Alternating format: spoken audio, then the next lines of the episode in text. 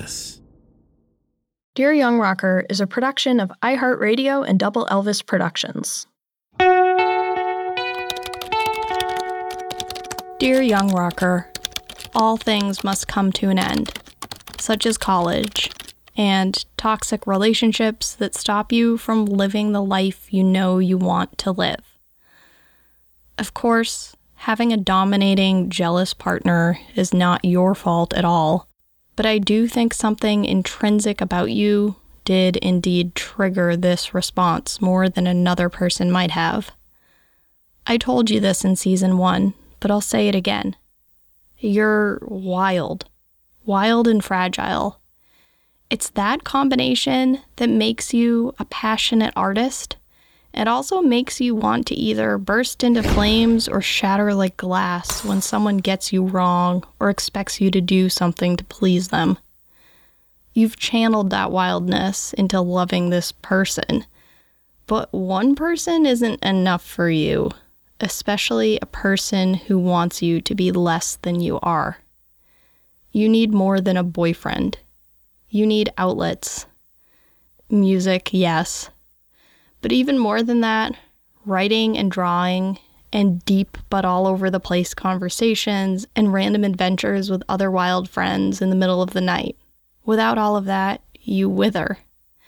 You're a person who's always very aware of how fragile life is and how much beauty and magic is out there that will go to waste if you don't experience it in the time you have.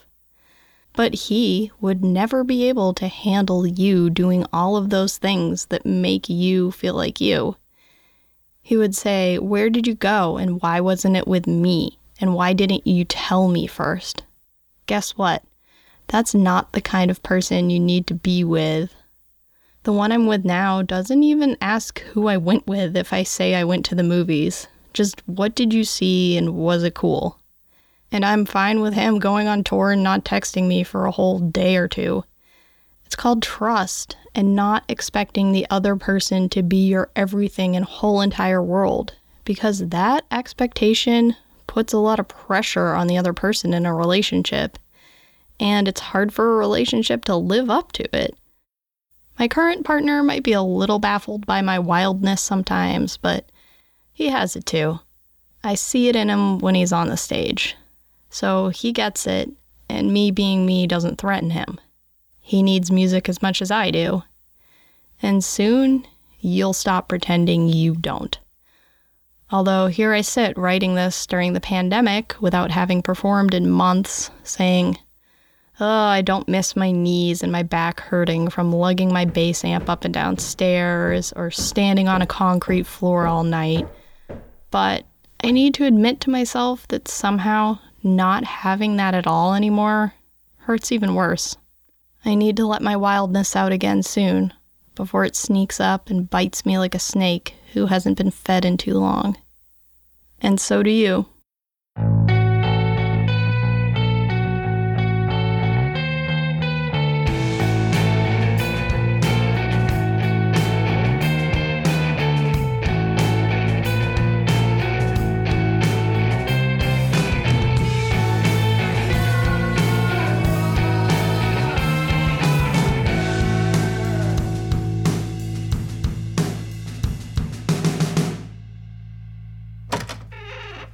When we get back to Matt's house, I decide I'm going back to my place.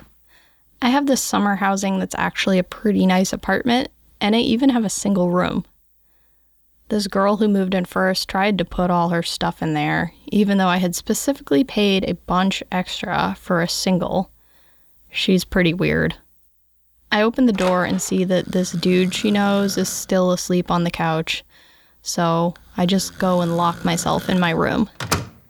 I don't think he goes to college or has a job, and he's not even dating my roommate. He's definitely trying to live here for free. I've seen him coming out of our shower. I'm not cool with it because we're paying to be here and to have a living room, and he's not. My friend, Liz Lemon, lives here too, but she isn't in right now. It's just me and this guy, and I don't like how I feel in this situation at least I can lock my door, and he's like a pretty small guy. He even seems kind of scared of me sometimes, I think. As I'm sitting in my room, I hear someone come in, and I text Liz to see if it's her. It is. I say, hey, let's go downtown to get some coffee or something. I don't want to be alone here with this guy. So I get ready and then run straight from my room outside and meet her, making sure my bedroom door is locked on the way out. We walk to Brew'd Awakening and sit outside. I never make fun of her for having a name that's both silly and the same as a famous TV character, because I'm sure she gets enough crap for it. But when we talk, I'm always thinking, this is my friend Liz Lemon. Unlike me, she wears dresses and always has on makeup, but she's actually good at it. She never looks too made up. When I put on eyeliner or eyebrow stuff, I end up looking like a toddler beauty pageant queen and she's naturally really pretty anyway. She has these ridiculously huge blue eyes. And I realize I'm probably staring at them too much as I come back to reality and tune into what she's saying about her crappy boyfriend, who's obviously cheating on her. I tell her for the millionth time that she can do better than him and that he's clearly not worth it. But I don't know if she'll listen. Every time I think she's going to finally dump him for real, they're back together again. It hurts sometimes to be her friend. I just get so angry at this stupid guy on her behalf, and I wish I could just give her some self confidence somehow. But she's one of the only girls I've ever connected with. Probably because she's kind of awkward like me, and she's one of the only other philosophy majors I've ever met. I tell her about the weird jealousy stuff that's been happening with Matt. I knew it would be hard to explain the toast buttering incident. I doubt a guy friend would understand why it freaked me out. But she gets it immediately. You felt kind of small, she says. Yeah, I say.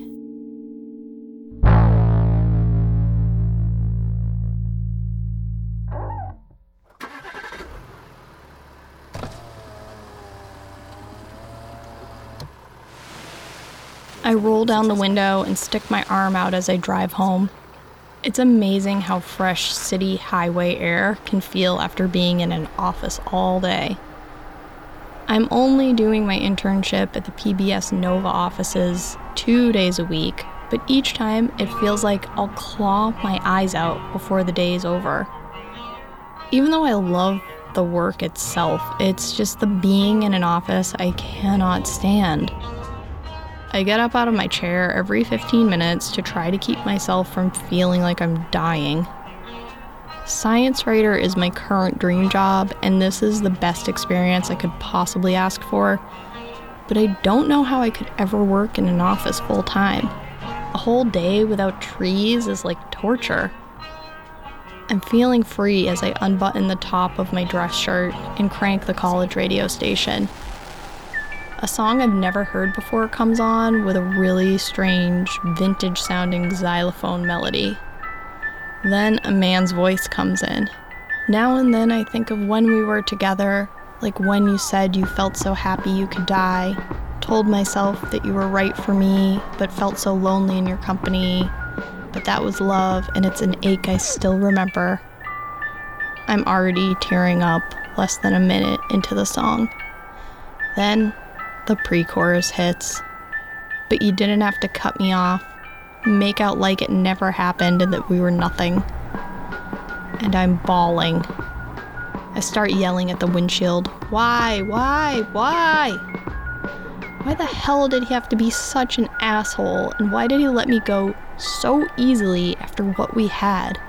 After what he had said to me about the ring? I go back over the breakup in my mind again. I had only been at his house for 15 minutes. I told him I'd gone to a meeting of this meditation club I found out about from a guy in my writing class. I've been missing the good parts of meditation, but was scared to find another class since my scary experience. So I figured the free little meditation club at school would be a safe place to start. Still, I'm afraid to go to anything involving yoga or meditation alone, so I went with this classmate, this guy. But all Matt heard from my story was that I had been hanging out with another guy. He stared straight ahead and said he didn't trust him or me. I said I was just meditating for Christ's sakes with a group of people, not like alone in my bed. I got so mad, I ran up the stairs to the landing and out the front door, slamming it on the way out. I expected him to chase after me. I expected to hear his voice right behind me as I got in my car. But I didn't. The next day, I expected him to call me, text me, write me an apology email, anything. But he didn't. Two days later, I went out for a long hike in the place where we met, walking up hills as fast and hard as I could to get the negative energy out of my body. In the middle of a field, I got a text from him. My stomach felt tight as I opened it. It was one sentence I will always love you. I exhaled and thought, well, that's nice. Me too. But a moment later, I was full of questions. Does that mean we're still together? Is this an apology? One fight can't just be a whole breakup after nine months, right? Where's the invitation to have a makeup conversation and talk about things and fix them? I didn't say we're over or anything like that when I left. I didn't say anything. Is he expecting me to apologize and extend the olive branch? I didn't do anything. When my head stopped spinning, I responded and asked to get together to talk, even though I wanted him to be the one to offer to talk. He didn't answer. Why the hell did he say he's gonna love me forever? What the hell? I started driving randomly on back roads, loosely aiming for New Hampshire, hoping I'd have a response within a couple hours. The not knowing felt like torture. I wondered if we're breaking up, why isn't anyone actually saying it? I started crying and cried harder when I thought about our Valentine's Day cards. I had sat down for two hours at my desk with a big blue piece of construction paper, gluing on little cutouts of Canadian geese and a brown dog and a big green hill, and then put two little people on it and the sun shining in the sky. A picture of the day we met on 11 11. I wrote in the card how I started falling for him when we sat next to each other in class, and when I heard all the passionate things he said about the environment. When I handed him my card, he handed me his, and I couldn't believe it. It was blue construction paper, too, with cutout birds and a dog and two little people on a hill. Inside, it said all the things he loved about me we had made each other the same exact card. The same size, like that's fate. True romance. 1111. How can you just trash that? Walk away from that so easily. I think of a million little times he made me laugh, and all the romantic weekend getaways to the mountains and the beach, watching him play drums and dancing for him doing karaoke together in his soulful bass voice. The radio snaps me back to the present as the chorus of the song comes in for the second time, and I'm screaming every word through tears as I'm stopped in traffic. Now you're just somebody that I used to know. I remember how my mom had been so skeptical of me dating someone eight years older than me, and I reminded her that she was 30 and my dad was 22 when they started dating, but she said it was different. I had to work so hard to convince her he was a good choice. Of course, when she saw him in person, all six foot three of him, and saw him dance and sing in that voice and play the drums and smelled his cologne she was as whipped as I was and couldn't even give it up when we broke up, no matter what I told her. She just kept saying it was an argument and we'd work it out. That she knew I loved him and that I finally found a tall one. On Halloween, she even drove up to Lowell and then drove us another two entire hours all the way to York, Maine to see his band play a costume party show at some bar. She said if we were in costumes, they won't recognize us, and she just wanted to go to a Halloween party. I didn't know why she wanted to go to that Halloween party so badly. I sure didn't. Halfway through putting on my white, ghostly face paint, I was so depressed I felt like I could barely move my body. I told her it was too painful for me to see him, that that was the last thing I wanted to do. I didn't want to dance, especially in front of him. But somehow she just kept convincing me. I guess she was the one who wanted to dance who wanted everyone to see her in her punk vampire outfit, which still didn't hide her face at all. Wanted me to get back together with him or something, I guess. I hated every second of it. Now I just hate him. I start saying, idiot, idiot, idiot, as I pump the gas pedal. I'm not sure who's the bigger idiot, him or me. After Don and Aaron, I thought I'd never let anyone be that close to me again. Because when you really open yourself up, you give them control over you.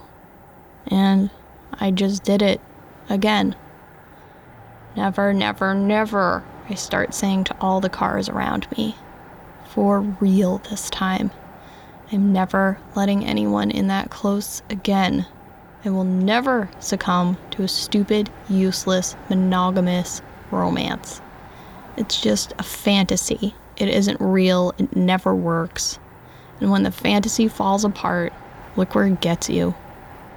I breathe in sharply, and as I sigh and exhale, I think, well, at least I'm allowed to be in a band now.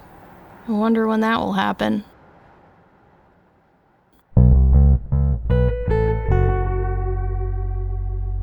I sit down with my pearl colored five string bass at the kitchen table and run my hands up and down the neck and touch all the gold hardware.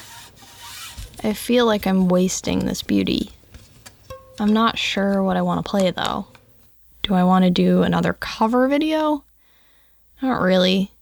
I can't think of any songs I'm burning to learn right now. And I know from experience that if I'm not truly dying to learn a song, I will not put in the effort. Do I want to write my own bass line? Kind of. But what's the point?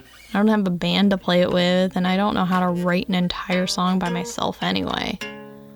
And I don't really have any ideas. I play a couple scales and arpeggios. A year of music school. I feel like I should do something with that, right? I could teach kids lessons, maybe. I look around my tiny apartment for clues as to what I should do. My friend Melanie, who's my roommate now, is out on a date. My super senior year hasn't been very super. I guess my internship's been a good resume experience at least, and a good distraction from my crappy breakup. And I've been having fun with the boy that Liz set me up with. He's really goofy and quiet and pretty feminine.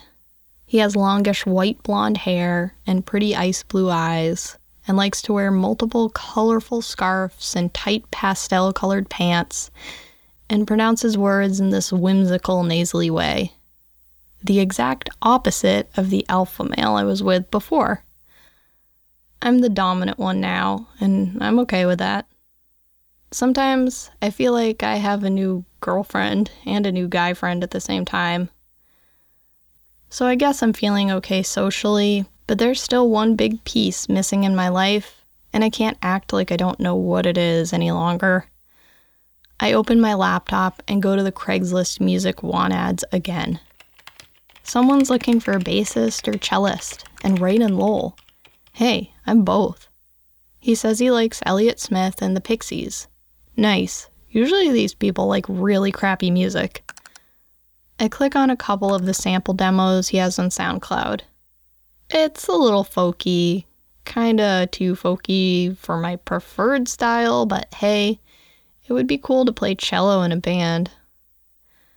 I start sweating a little as I reread the ad over and over. This is the only one that has really felt like it could be meant to be. I write an email with all of my musical experience.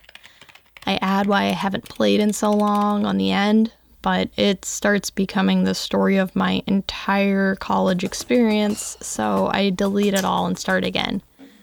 I cut it down to this Hi, I've played cello and bass for over 10 years, and I dig your sound. I love the Pixies too. Love to talk more. Send.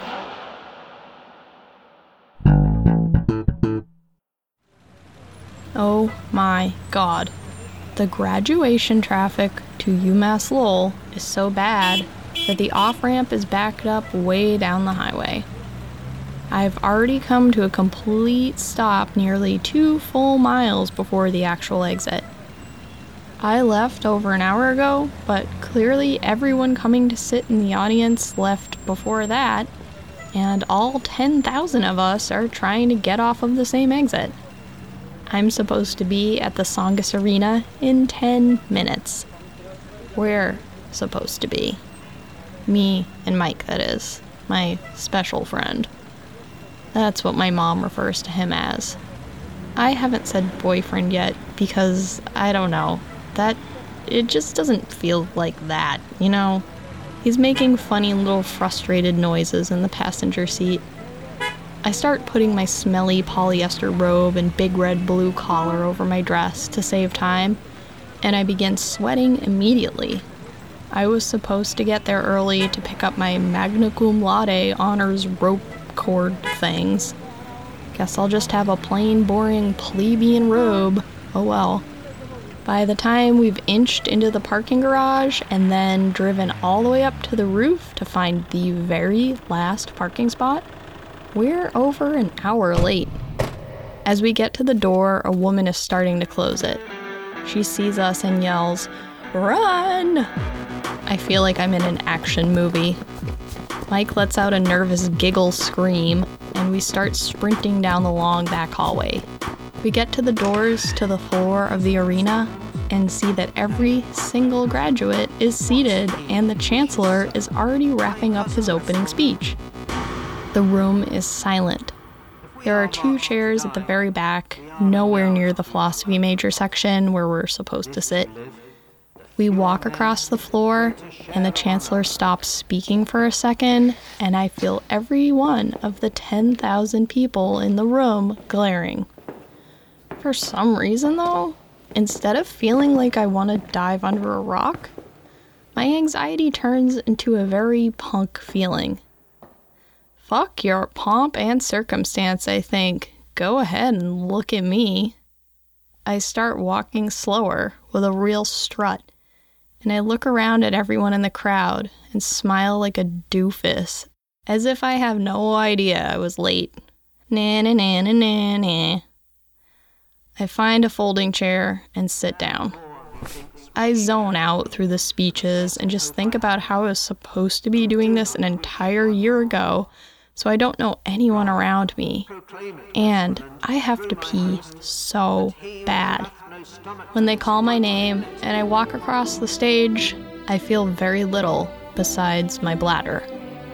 I look at the other graduates in the audience and feel even less. I don't know these people. I look down at my robe and realize I did get in too late to get those honors cords. My parents are probably annoyed I won't have them in my pictures, but who cares? I didn't work for good grades. Just like high school, I'm not reflecting on anything special here. I see no memories of best friends in crazy times, or even hard work. This is just a thing I had to do today on my day off from the coffee shop. But then I look up at my parents because I know they want a picture. I feel a little something when I see them looking proud. This is a hundred percent for you guys, I think and because of you. Without you, I might still be in a cult.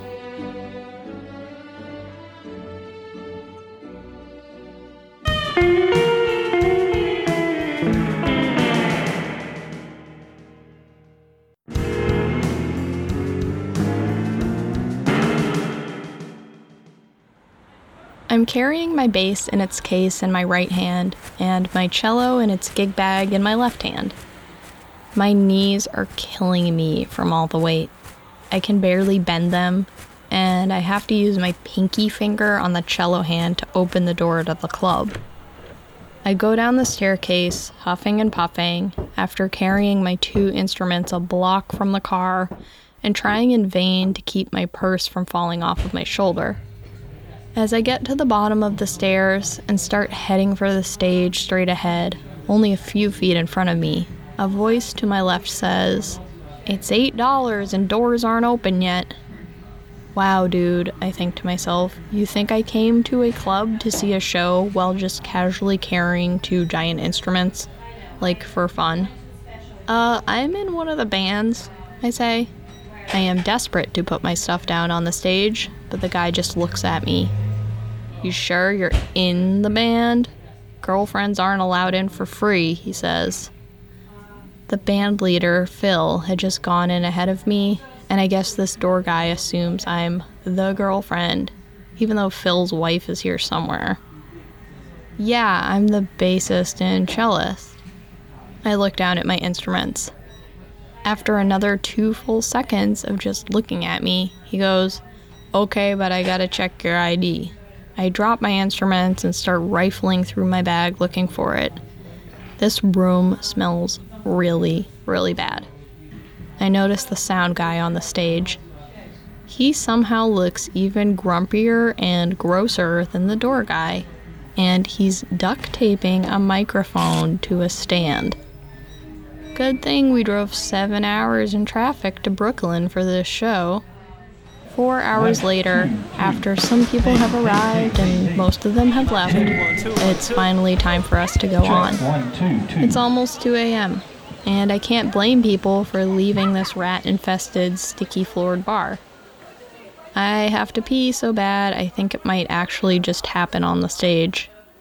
I've tried to get into the bathroom a dozen times over the last hour, but every time I banged on the door, I just heard people laughing and snorting and whatever else you do in a gross New York City bathroom. I step up on the stage and put on my bass.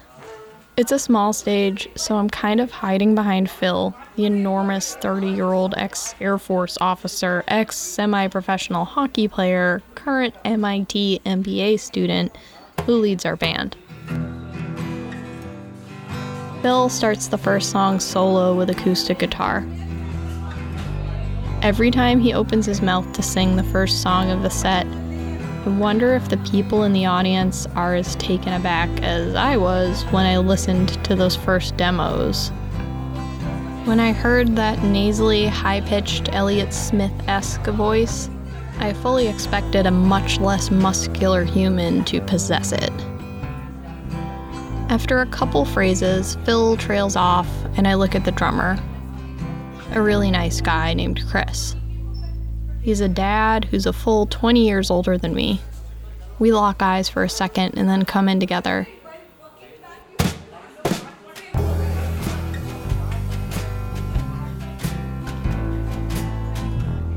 A little further into the song, I let a bass note ring out and then quickly put my first instrument in the stand, throw my butt into the folding chair behind me, and swing up my cello off the ground and into position. I look at Chris again for a second, and then come in immediately on the eerie little cello melody I made up for this transition.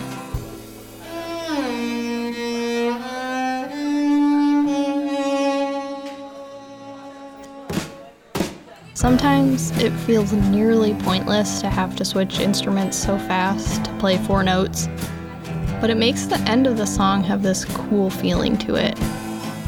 Right on my first note, I notice it doesn't sound like it's coming through the PA, and I can barely hear myself, but that just might be from where I'm sitting. I doubt the monitors work. I dig into the strings hard in case it's not being amplified, but I'm not totally sure I'm in tune because I can't hear. As I finish the last note, I hear the cello signal suddenly pop on very loudly and realize I was right. No one in the crowd could probably hear it over the drums, guitar, and singing. But I'm used to it. Pretty much every time we play, I always warn the sound person that I'm going to do this quick change, so they need to be ready to unmute the cello, and they hardly ever actually do it. They turn it off because it always starts feeding back when I put it on the ground. The sound guy doesn't get it on the next song either. Oh well, I can't really complain. I'm in a band.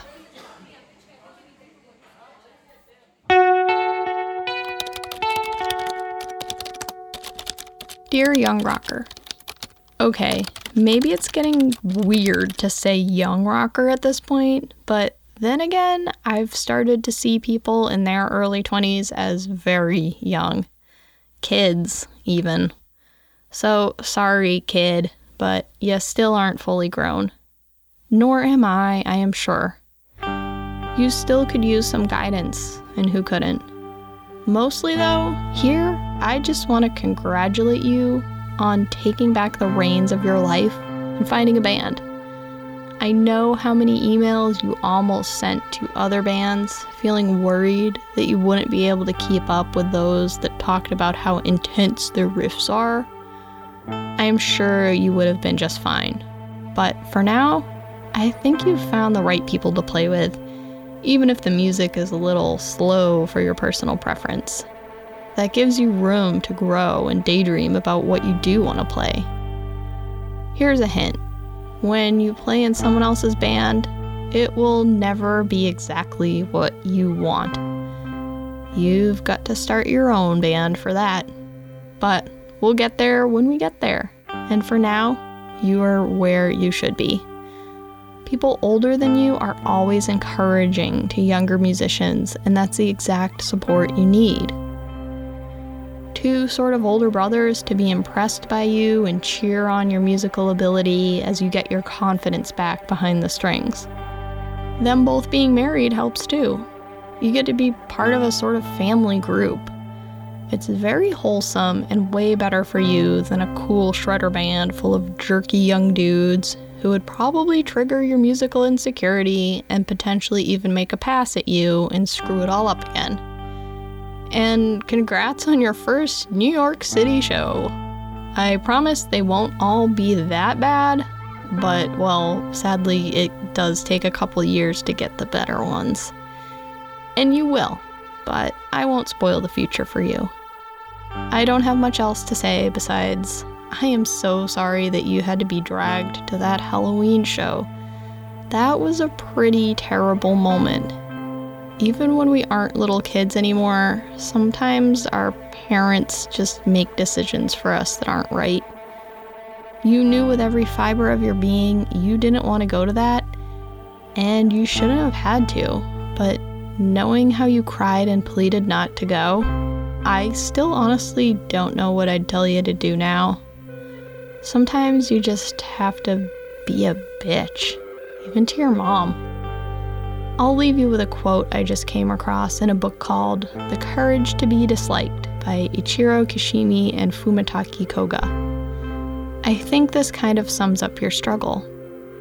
Conducting oneself in such a way as to not be disliked by anyone is an extremely unfree way of living and is also impossible. You will get closer to realizing this inch by inch. You will stand up to bosses and coworkers who disrespect you, and they will dislike you for it. But you will understand that doing what you know is right for yourself is easier to live with than pushing it down to please other people. Because if you kill your wildness, you aren't you. Take care, kid.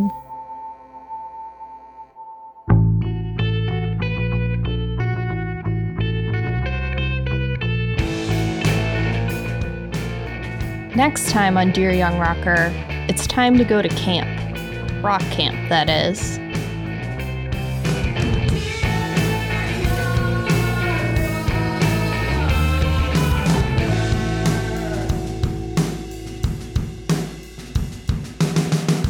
Dear Young Rocker comes to you from Double Elvis Productions and is executive produced by Jake Brennan of Disgraceland. This show was written and created by me, Chelsea Erson. I also wrote the theme song, I record and edit the episodes, and I create many of the musical pieces and sound effects you hear in the show. The other half of our two person production team is Colin Fleming, who provides more sound design and music and also mixes the episodes. I would also love if you would join me on Instagram at Dear Young Rocker and follow Double Elvis too. I also have Facebook and Twitter, and I just really love hearing stories and seeing pictures of your own awkward young rocker beginnings. So please dig up an old picture and tag me, and I will definitely reshare it. And please, please share this story with anyone, anyone who has a young rocker in their life who you think could be touched by this because that's the whole point. And write a review on Apple Podcasts if you like the show because that goes far toward the goal of helping kids feel less alone too. Thank you.